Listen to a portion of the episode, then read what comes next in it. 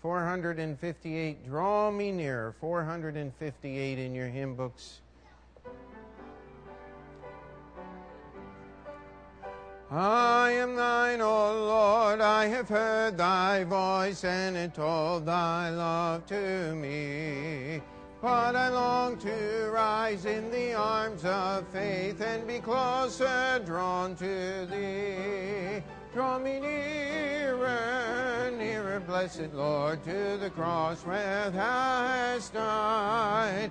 Draw me nearer, nearer, nearer, blessed Lord, to thy precious bleeding side. Consecrate me now to thy service, Lord, by the power of grace divine. Let my soul look up with a steadfast hope, and my will be lost in thine. Draw me nearer, nearer, blessed Lord, to the cross where thou hast died. Draw me nearer, nearer, nearer, blessed Lord, to thy precious bleeding side. Oh, the pure delight of a single hour that before thy throne I spend. When I kneel in prayer and with thee, my God, I commune as friend with friend. Draw me nearer, nearer, blessed Lord, to the cross where thou hast died. Draw me nearer, nearer, nearer, blessed Lord to thy precious bleeding side. There are depths of love that I cannot know till I cross a narrow sea. There are heights of joy that I may not reach till I rest in peace with thee. Draw me nearer, nearer, blessed Lord, to the cross where thou hast died. Draw me nearer, nearer, nearer, blessed Lord, to thy precious bleeding side. 720. I love this song. I am so glad my Father in heaven, Jesus, loves even me. Amen. 720. I am so glad that our Father in heaven tells of his love in the book he has given. Wonderful things in the Bible I see. This is the dearest that Jesus loves me. I am so glad that Jesus loves me. Jesus loves me. Jesus loves me. I am so glad that Jesus loves me. Jesus loves even me. Though I forget him and wander away, still he doth love me whenever I stray. Back to his dear loving arms would I flee when I remember that Jesus loves me. I am so glad that Jesus loves me. Jesus loves me. Jesus loves me. I am so glad that Jesus loves me. Jesus loves even me. Oh, if there's only one song I can sing when in his beauty I see the great King. This will my song in eternity be. Oh, what a wonder that Jesus loves me. I am so glad that Jesus loves me. Jesus loves me. Jesus loves me. I am so glad that Jesus loves me. Jesus loves even me. And let's turn to page 666. The only good 666 I know is in your hymn book. Amen. Page 666. My Jesus, I love thee. My Jesus, I love thee. I know thou art mine. For thee all the follies of sin I resign. My gracious Redeemer, my Savior art thou. If ever I love thee, my Jesus, tis now. I love thee because thou hast first loved me and purchase my pardon on Calvary's tree. I love thee for wearing the thorns on thy brow. If ever I love thee, my Jesus, tis now. I'll love thee in life, I will love thee in death, and praise thee as long as thou lendest me breath. And when, when the death dew lies cold on my brow, if ever my Jesus, tis now on that last in mansions of glory and endless delight. I'll ever adore thee in heaven so bright. I'll sing with a glittering crown my brow. If ever I love thee, my Jesus, tis now. Let's pray. Dear Heavenly Father, we thank you for your goodness. Lord, we thank you for the grand old hymns of the faith. We thank you that no matter what is going on in the world, that we can take these few moments and take our attention off all that's happening around us and put it upon you and your word. We ask you to teach and to minister and to strengthen us with your word. And Lord, that we may leave this place better able to live in this crazy world in which we find ourselves. We ask for your blessings upon this time, that we may bless thee as we serve thee this week. In Jesus' name, amen. You may be seated. Just um, ask your prayers. We have two street fairs this weekend. Uh, we have one on Ditmars. It goes from uh, Ditmars on 31st Street, actually. It goes from Ditmars Boulevard north to uh, 21st Avenue. And uh, we'll be setting up about uh, 9 o'clock, 9.30. And uh, we could use some help there, especially in the afternoon.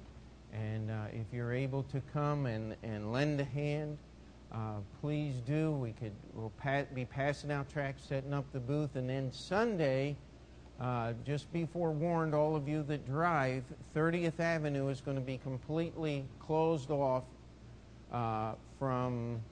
Let's see, you'll get through on Crescent Street, you'll get through on 31st Street under the train, and then you won't get through again until uh, Steinway Street.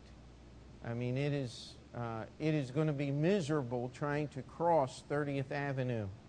Uh, if, if you come from east in Long Island, which is actually this way behind me, uh, you might want to drop down to 31st Avenue as quickly as you can if you're driving. Uh, there'll be barricades out in front of the street uh, here at 35th Street at the corner. Uh, you won't be able to pull up on the block, so just just be prepared. Uh, if you take public transportation, nothing changes. You just hop on. Well, the uh, what is it? The Q18 will be running probably 31st Avenue rather than 30th Avenue. So catch Brother John and see if you can get on his bus, and he'll drop you off at the church. All right.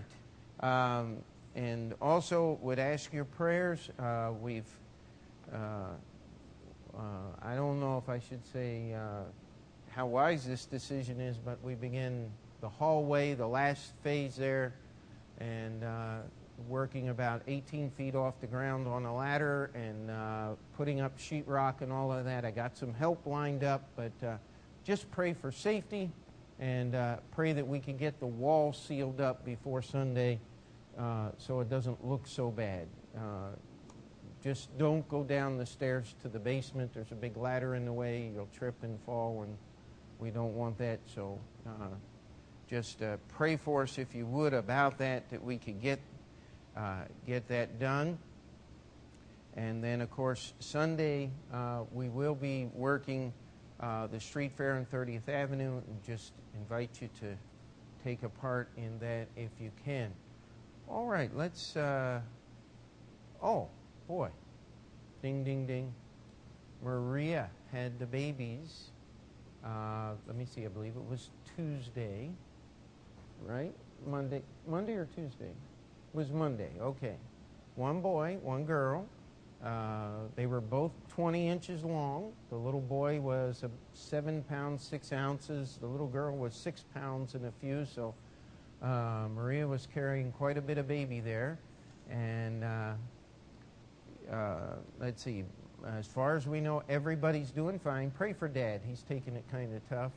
Uh, he's doing well, it really is. And let's see, now the boy is Simon John, and the girl is Melody what? Melody Grace. And so, uh, uh, praise the Lord. Everybody's doing well.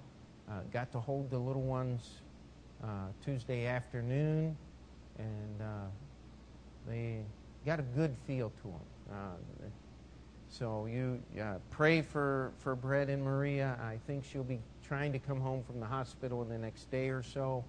And a lot of adjustments with twins. Everything happens in stereo. And so uh, you uh, pray for them and uh, praise the Lord. He's worked out the things that need to have happened there, and things are going real well for them. So uh, I think that's all the announcements. And so let's uh, sing one more song, and then we'll get into our Bible study tonight. 209. Is it the crowning day? 209.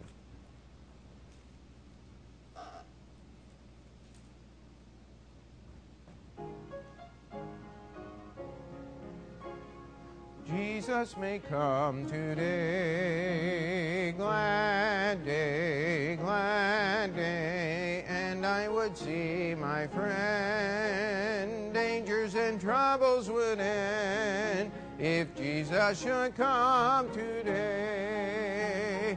Glad day, glad day, is it the crowning day? I'll live for today, nor anxious be. Jesus, my Lord, I soon shall see. Glad day, glad day, is it the crowning day? I may go home today. Glad day, glad day, seemeth I hear their song. Hail to the radiant throng, if I should go home today. Glad day, glad day, is it a crowning day? I'll live for today, nor anxious be. Jesus, my Lord, I soon shall see.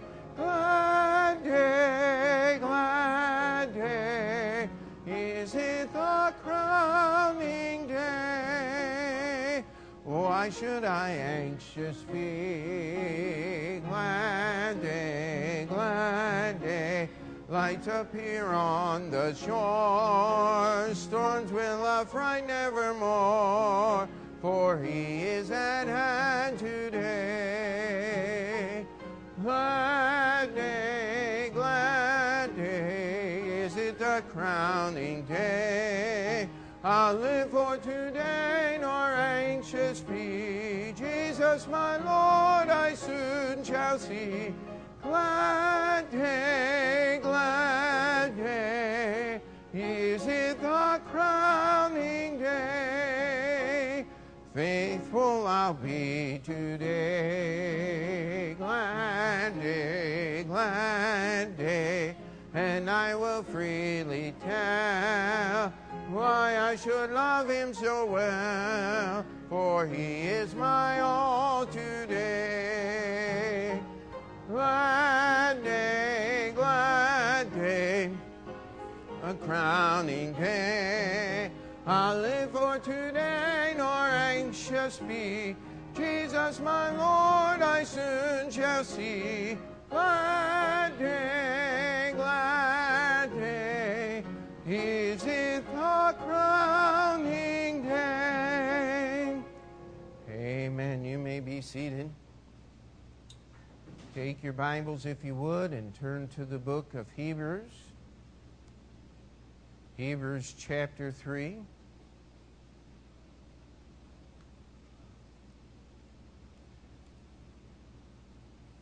And I'm not sure, but I think we may just be able to get through and finish Hebrews chapter 3 tonight. We've kind of covered the beginning and the end of the chapter. We still need to go back and get the middle, and uh, um, it's kind of like eating an Oreo cookie, right? You save the icing till last. No, you got to eat that first, don't you?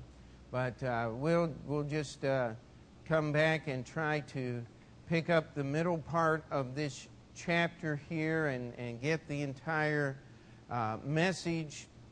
And uh, we, we start off with the command to consider Christ and to understand that there is many likenesses to the law, but the actual comparison between Jesus and the law, there's no comparison at all.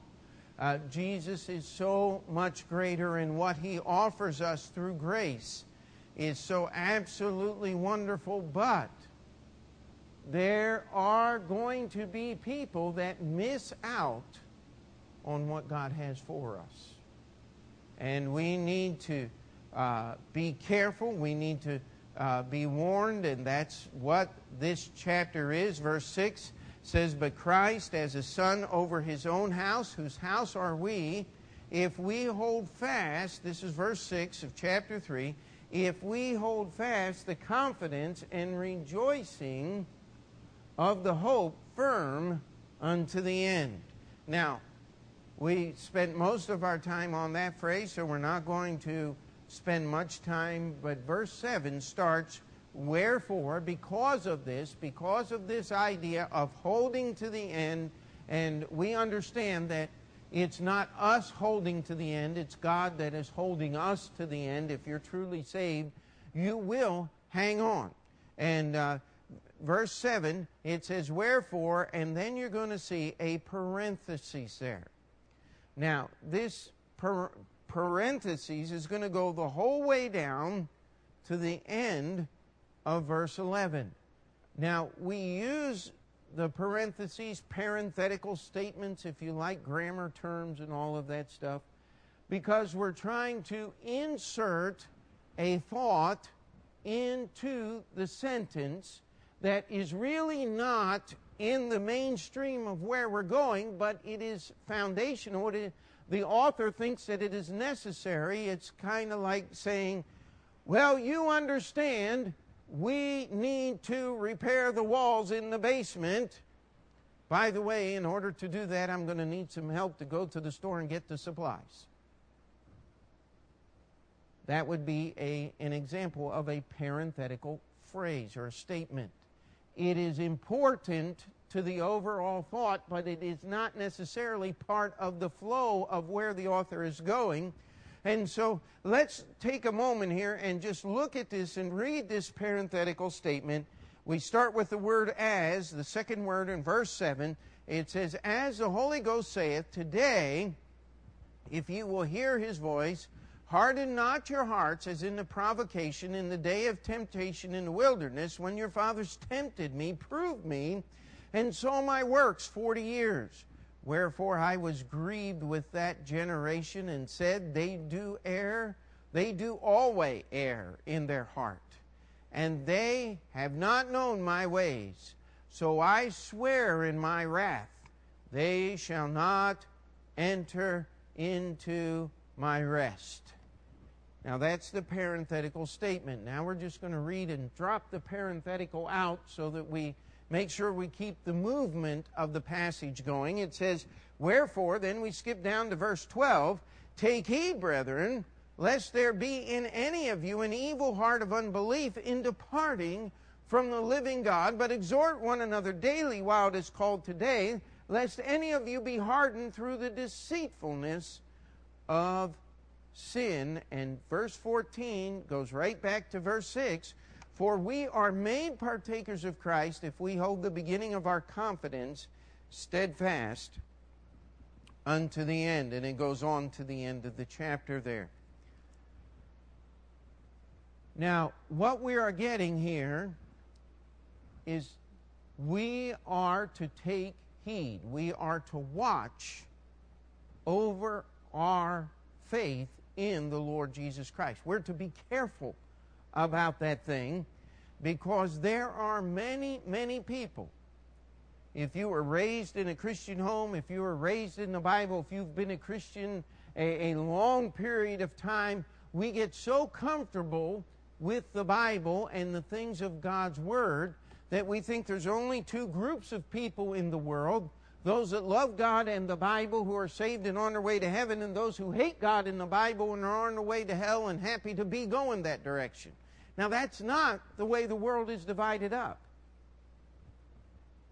In fact, if we found the largest group of people living today is people who are thinking they're on their way to heaven but according to the scripture and in reality, they are not. Now that's a frightening thought. There are very few people who have decided they want to go to hell. I remember when I was pulling uh, trailer for Brother Clayton on the back window of the trailer, somebody put this big uh, yellow bumper sticker there that said, uh, let's see, heaven or hell? Where will you spend eternity? And uh, we were driving down the highway one day, and some group of kids came by in a sports coupe with the roof down and said, Hell, that's where we're going, hell! And drove on past. Now, that only happened once. And unfortunately, they were probably correct in their surmisal of the situation. And if something drastic did not happen, that's probably where they ended up. But what we have to understand here is the heart is deceitful above all things and desperately wicked. And yet, what do we, what do we say? I, I really believe we have uh, a bunch of practical heathens inside many churches today. You say, well, what do you mean by that? Well, a practical heathen is one who trusts in their own heart. That's what heathenism is. It is listening to the desires and the demands of your heart. It is someone who is given to fulfilling their own desires. And, and, it's not just wicked desires, it's, it's living a life that is consumed with self. That is what heathenism is all about. And yet we have many people who, quote unquote, name the name of Jesus Christ.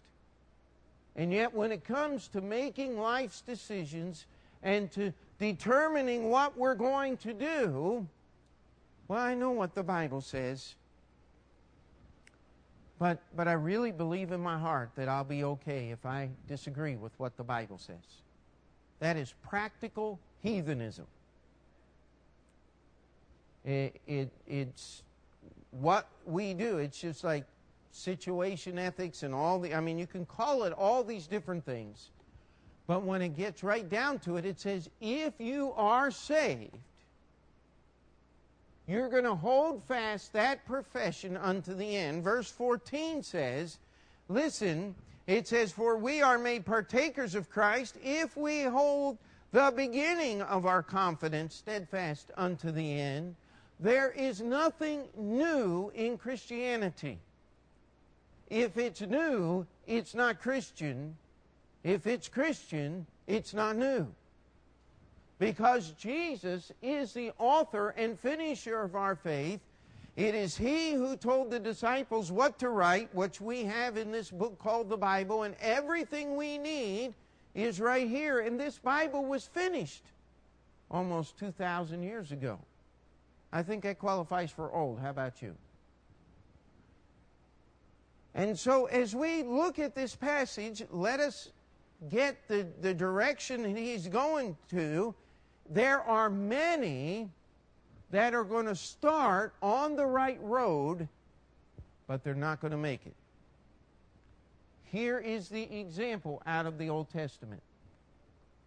The example is the day of provocation. That's what it's called here. That's what it's called in Psalm 95. Uh, that's what it's called in the book of Deuteronomy. God says, In that day you provoked me, you crossed over the line, and there is no turning back. And so, as we look here, the parenthetical says, As the Holy Ghost saith, Today, if you will hear his voice. Now, again, we're quoting Scripture. Let's turn to Psalm 95. Keep your finger in Hebrews 4. Psalm 95.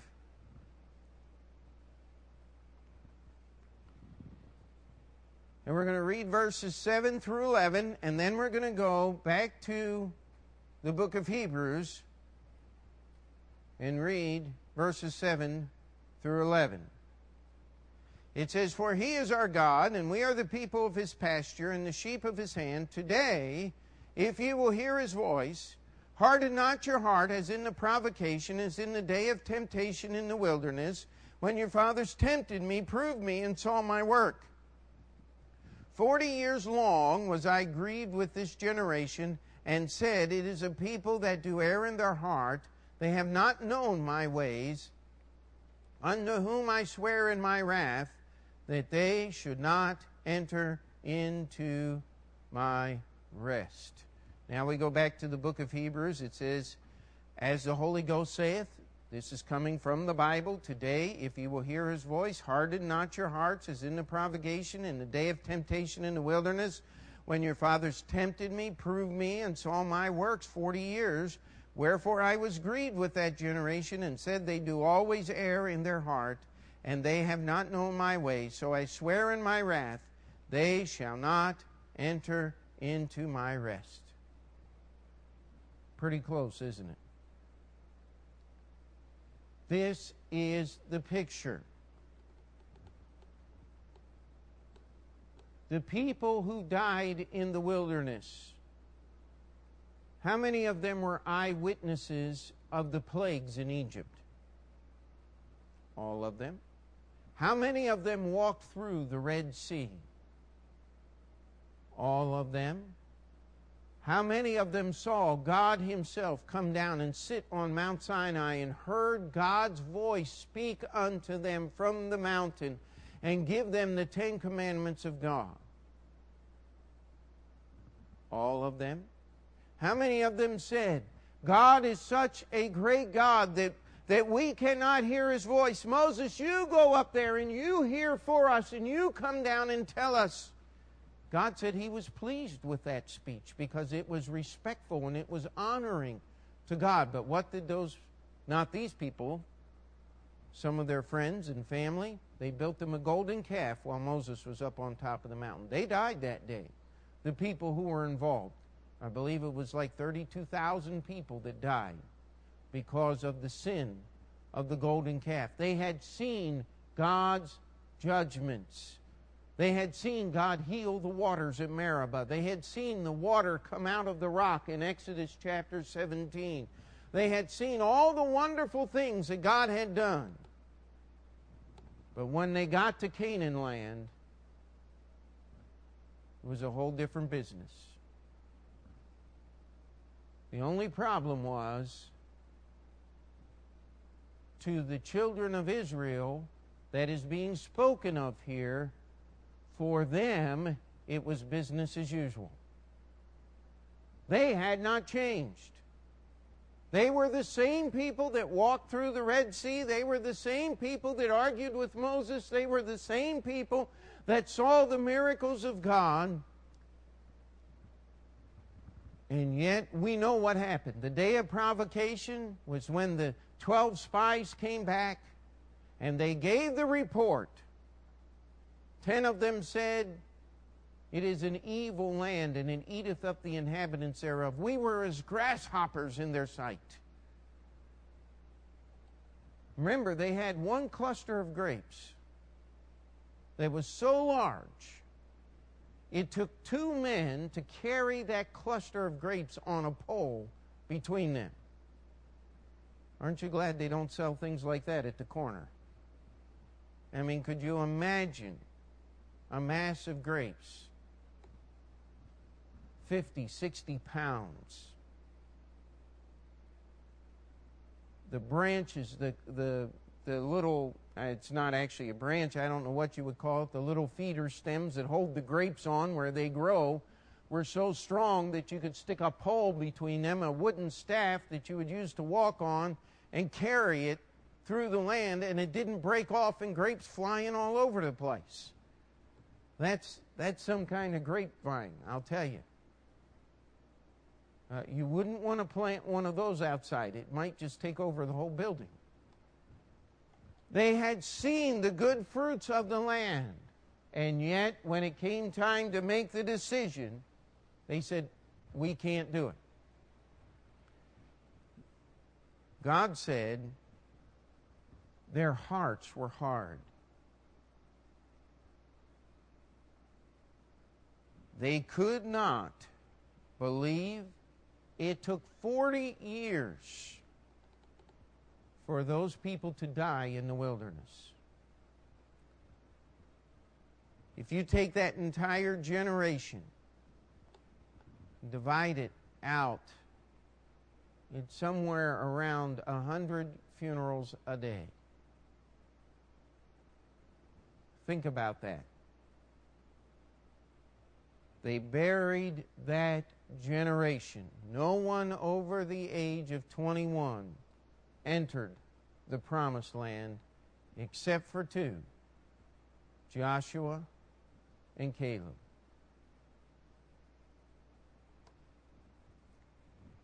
This is the picture. God wanted to give those that were, had grown up in slavery rest. He wanted to give them peace. He wanted to give them victory. By the way, what was the first thing they did when they crossed over Jordan's banks into the promised land? Was they got a few things right with God and then they fought a war, didn't they? God's got a strange idea of rest, doesn't he? Well, we'll get to that when we get to chapter 4. God's definition of rest is a little different than our definition of rest. We think rest is just laying down and going to sleep and doing nothing. No. God's definition of rest is Him, is God doing the work. And we get to take a part of that work. But it's God's work, it's not our work. You know, many people, where they fall short is they're still trying to help God allow them to believe.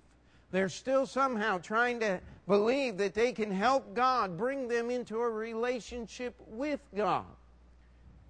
If you believe that you're helping God, who are you ultimately trusting in? Yourself. And if you're trusting in yourself, you're not trusting in God.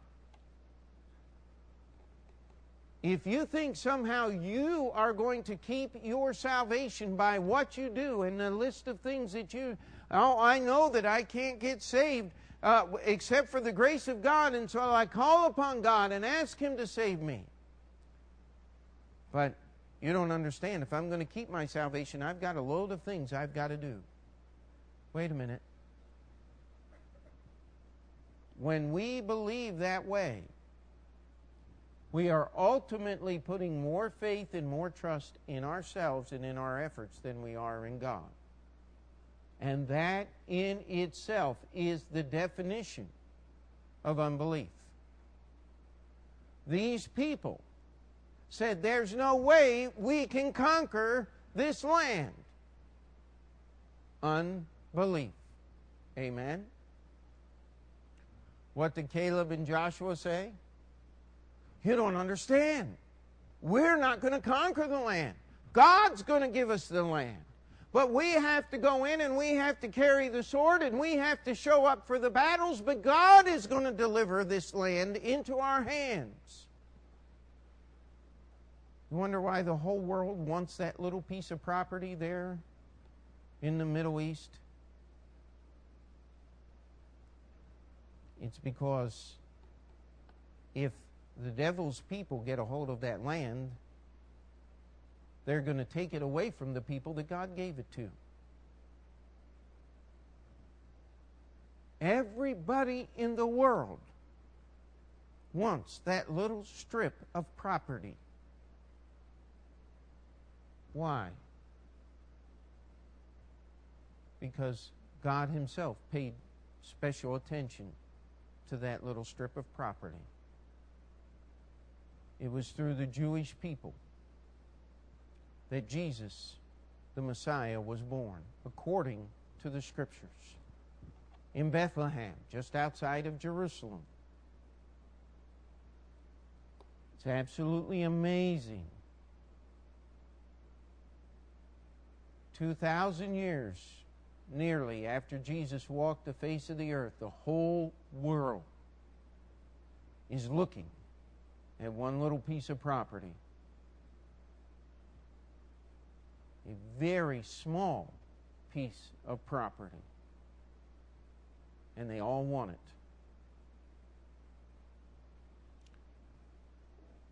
Why? Because God said, It's mine. Amen. I'm going to give it to my people. And in the day of provocation, God's people said, We can't do it. God said, Okay, you're not going to. I'm done. I'm through. I've had enough of you. Sounds like mom, doesn't it? Or dad. I've had all I can take. You know, God gives us parents so that we can understand what our relationship to God ought to be. God gives us children, parents, so we can understand a little bit of what God has to put up with from us. But here's the example. And he says, Wherefore take heed. He said, Listen, these people walked through the Red Sea. They saw the miracles that God worked. They ate of the Passover the very first time that it occurred when the death angel was actually going through the land.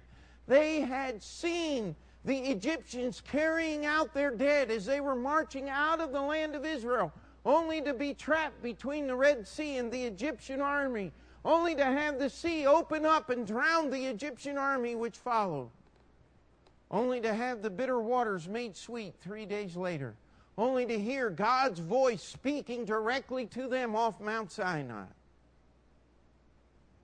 And yet, when it came time to make the decision to enter into the land, they couldn't. Look at verse 19, the summary of this entire passage. So we see they could not enter in because of unbelief. The unbelief was there. They couldn't change their decision because they'd already made it. You ever met anybody that said they were trying to make a decision and they wanted some help and would like you to give them counsel from the Bible, only to find out they'd already made up their mind and they were very upset because you didn't tend to agree with what they'd already decided they were going to do. If you haven't had that happen yet, Just keep serving God. You'll run into somebody like that along the lines. You'll run into people that have already made up their mind. And this is what the Bible was saying. It says, Take heed, verse 12, lest there be where? Now, this is what we got to get a hold of. Take heed, brethren, lest there be in any of you. Now, he's writing this to believers in Jesus Christ. He said, I want you to take heed, lest there be in any of you, lest there be someone in your local assembly, in your church, lest there be someone there. He says, You can't tell. Sometimes they can't even tell. Take heed, lest there be in any of you an evil heart of unbelief in departing from the living God. This is how you can know whether you have an evil heart of unbelief. If you can depart, if you can leave, if you can set your Christianity aside and go back where you came from out into the world, you qualify right here. There are many people who believe they are doing right, they are saved, but they have departed from the living God because they have an evil heart of unbelief. Just like those members of the children of Israel who refused to enter the promised land at God's command. They said, We can't do it. They were absolutely correct. They couldn't do it. God never expected them to do it. He said, I'm going to do it for you. It's the same way with salvation. You can't save yourself. You can't keep yourself saved. You can't live the Christian life.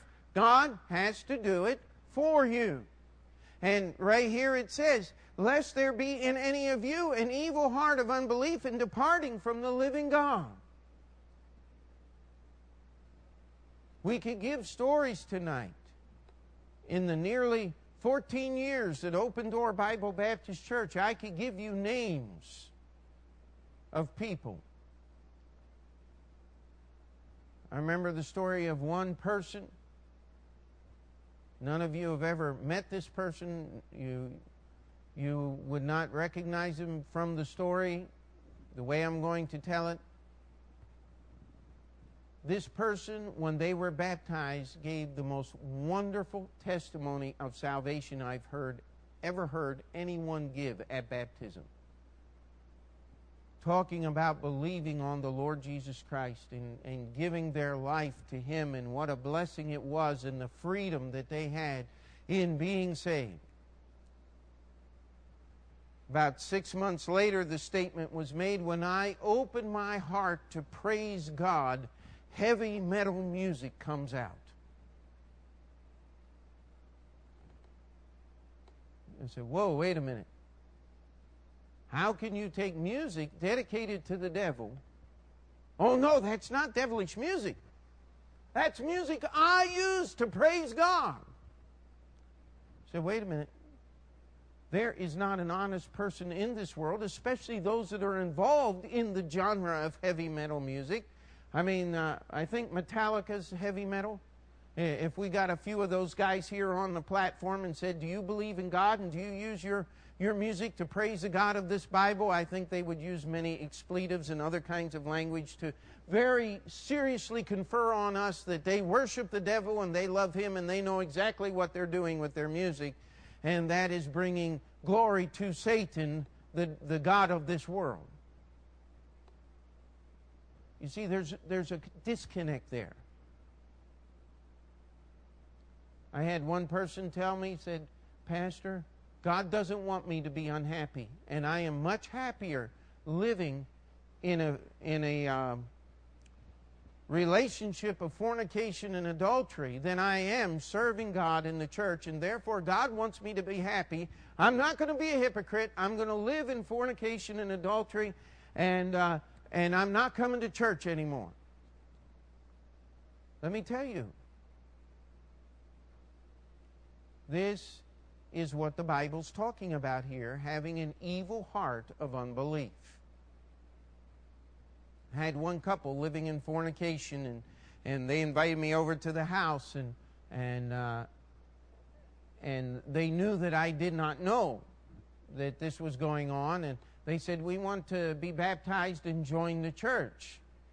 And uh, as I was sitting there, you know, looking around the house, I began to realize what was going on, and I, uh, I said, uh, "Listen," I said, uh, "You two are apparently living together. Is that true?" "Oh, yes, it is."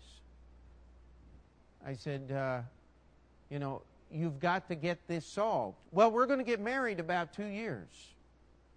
I said, "That's not what we're talking about here." Uh, he said, "If you go down to City Hall and get the marriage license, I'll perform." A private ceremony, and if you want to have your big wedding ceremony two years down the road, do so. That's up to you. But you need to be honest with each other and society and, and the people of our church. I said, if we allowed you to become a member of our church on Sunday, the next business meeting we'd have right after you got out of the baptismal tank would be to remove you from membership of the church because you're living in sin. This is what they told me. Said, We've discussed it. Pastor, if you had said we could join the church without getting married, we would not respect you as a man of God. He said, So you're going to get married, right? No. We're not. We're going to wait for our big wedding. This is what the Bible's talking about an evil heart of unbelief in departing from the living God. Here is the cure. Verse 13, but exhort one another daily while it is called today, lest any of you be hardened through the deceitfulness of sin. If you've been here any time at all, you got a pretty good idea of what to expect when you come to church. Amen? I mean, we're not into new and flamboyant things and changing the complete scope and sequence of the services and uh, trying. I mean, you're going to hear the Word of God. That's what we plan every service to be. And there's going to be something in that message. I mean, I pray that there's something in each message that you can get a hold of and say, God, by your grace, this needs to be changed in my life so that I can live better for you. That's what exhortation is. It is the cure for unbelief. Either you will get tired of the exhortation and you will leave, or you will surrender to the exhortation, become obedient to God's word. Now, this next part is very, it says, Lest your heart, lest any of you be hardened through the deceitfulness of sin. Now, this hardening process is exactly that. It is a process. It is being hardened, it is being able to listen to what God says and not allow it to affect you. It's being able to listen to what the Bible says and look honestly at your own life and see that this does not match up with what the Bible says and still say, I don't need to do anything about it. That's what hardness of heart is. Sin will harden your heart.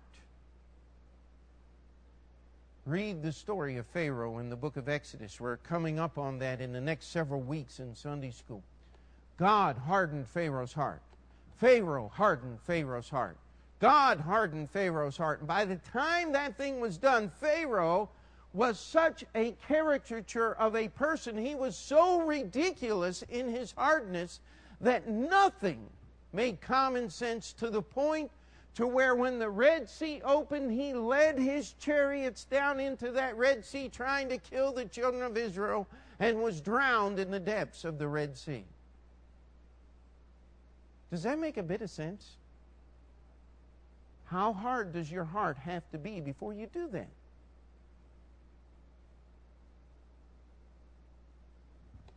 The longer you let sin in your life, the harder your heart becomes. The Old Testament prophets said there's, there's a process of breaking up that fallow ground. That is good soil that has not been planted, not been used. And it takes a process of breaking that up and, and, and uh, uh, making that soil fine and arable so it will grow crops, it will bring forth fruit rather than just weeds. That plowing process is exhortation. It says we need to exhort one another daily while it is called today. We need to exhort. We need to encourage one another face to face. We need to stand for what is true. Amen. We cannot dip our colors, as they would say. We cannot just join up with the world and hope it's going to be okay. We cannot uh, go back to where we came from. We cannot allow sin to just sit in our life. We have this idea here that somehow that this little bit of sin is not going to bother us, that it's going to be okay. No, it's not going to be okay. Because every drop, if you want to look at it that way, every drop of sin you allow into your life is part of that hardening process.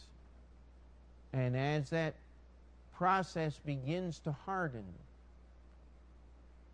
there comes a point when the heart is no longer pliable, when it cannot be broken up, when it cannot be used. And that's the, let's look here in verse 14. We come back to the, to the subject here of this chapter, for we are made partakers of Christ if we hold the beginning of our confidence steadfast unto the end.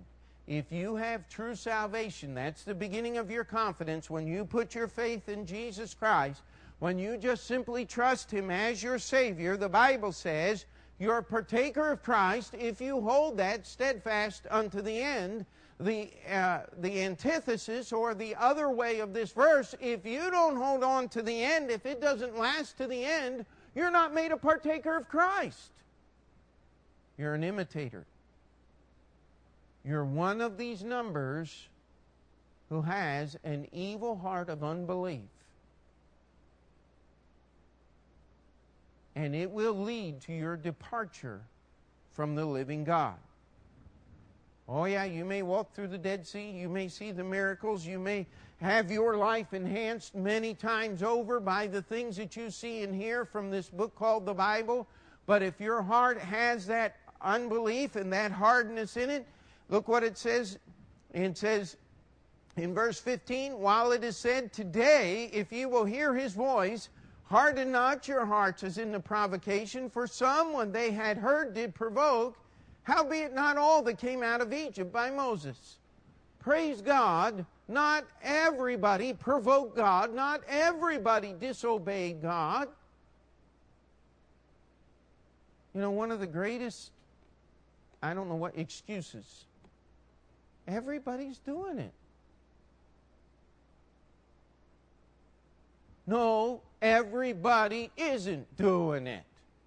And by God's grace, we ain't doing it here. Amen? Till Jesus comes back. Everybody isn't doing it. Don't use that as an excuse. That's what led an entire generation to be buried in the desert. Because they weren't going to say nay to their neighbor. They weren't going to argue with their friend. I told a preacher one time, he, he was just moved into town and he thought that he and I ought to be very close friends, and And I could tell by some of the first conversations that he really wouldn't like me as a friend. And I remember telling him, I said, now, now brother, you got to understand something. I said, I'm a naturally offensive person. I pick my friends based on my doctrine. Because if, if I have a friend that's not, that does not share their, the same beliefs that I do, I'm going to offend you. I'm going to make you angry at me. There's just going to come a time when it happens. And his answer was, I think I'm a little bigger than that. And because he was a little older than me, I didn't tell him, You're welcome to it, brother, but you're not doing it with me. He got the message. It's not that I'm trying to be just ridiculously abrasive or purposefully obnoxious. But if you don't agree about things in this book called the Bible, there's going to come a time when we're going to have words about that. Because I believe every word in this book called the Bible. Now, I wish my life matched up with what's in here a lot better than it does. But the issue is simply this we need to listen today. If there's something you can do today to draw yourself closer to the Lord Jesus Christ, do it. If there is some little sin left in your life today, you'd better confess it to God today and get rid of it. You say, Well, I'll, I'll, get it straightened out in a couple of weeks. You know, we're having a members' meeting here, the Lord's Supper in a couple of weeks, and I'll, I'll be ready for that. No. It says today, while it is called today. That's why we have a time of invitation at the end of every service, so that we can give you the opportunity as the Holy Spirit brings those things up to say, Hey, that's me. That's something I need to change in my life. It says, But with whom was he grieved? Forty years? Was it not with them that had sinned, whose carcasses fell in the wilderness? And to whom he sware? And to whom sware he that they should not enter into his rest, but to them that believe not? This is the scary part about this passage, and, and this is a tough passage. You've, you've this is not winning friends and influencing people. I mean, this, this chapter here, chapters 3 and 4, are two of the most frightening chapters in the entire book of Hebrews, in the entire Bible. Because it's talking about people who are along for the ride but are not going to make it. You do not know I do not know. God has a line drawn in our life. And we will feel the conviction of sin. And we will understand that God is dealing with us and wanting us to change our life. And if we keep telling Him no and keep telling Him no, we do not know when that is going to be, but we will step over that line. That's what happened on that day. Do you think those children of Israel, if they had any idea, those ten men, if they had any idea that they were going to go to hell that day for what they said and what they did, do you think they would have done it? Absolutely not. The reason they saw God's judgment because their heart had already made up his mind. The last verse says they could not enter in because of unbelief. There was no way it was going to be changed. Their course was set. It was finished. It was all over with long before they got to that point. The Bible says they died that hour by the plague before the Lord. It says they had an evil heart of unbelief in departing from the living God. I have no hope of seeing those ten men in heaven any time. We'll see them at the great white throne judgment as their judgment is pronounced and they're bound hand and foot and transferred from hell, the holding place, to the lake of fire, the eternal resting place of the damned. These are serious words we're looking at here. It says, Take heed lest there be in any of you an evil heart of unbelief.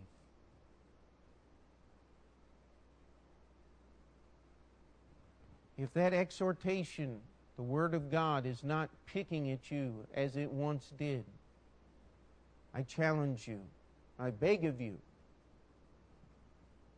come down here to the front and spend some time on your face before God. Say, God, I, I want to know that you're dealing with me. Because the reason we are not understanding God's work in our heart and our life is because our hearts are being hardened. Not one of those people thought that they were going to miss out on God's best blessings. But they did. What was their response the next day? Well, we've changed our mind. We're going to go back into the promised land. We're going to obey you, God. What did Moses say? He said, Don't do it. He said, It's too late. You're going to die in the wilderness. It's too late. They decided to go up to the top of the hill anyway, and they got chased and killed by their enemies.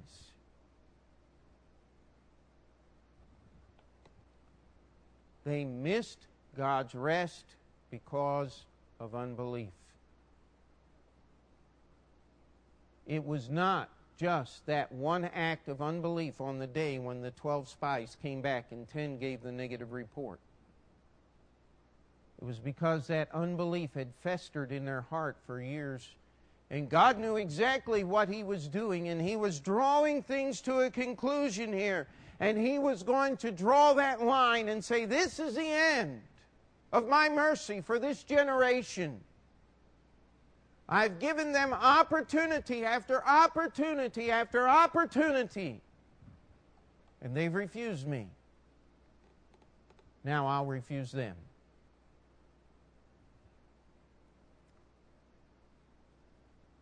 My plea for you tonight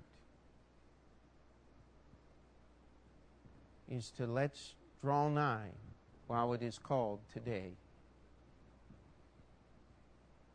Because we do not want our hearts to be hardened through the deceitfulness of sin. Let's pray. Dear Heavenly Father, we come before you tonight and we ask that you would do your work in our hearts and lives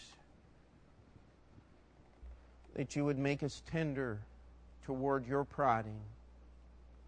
Lord, we be willing to confess our sins as sin against a holy God. That we would see ourselves for who we are and what we are.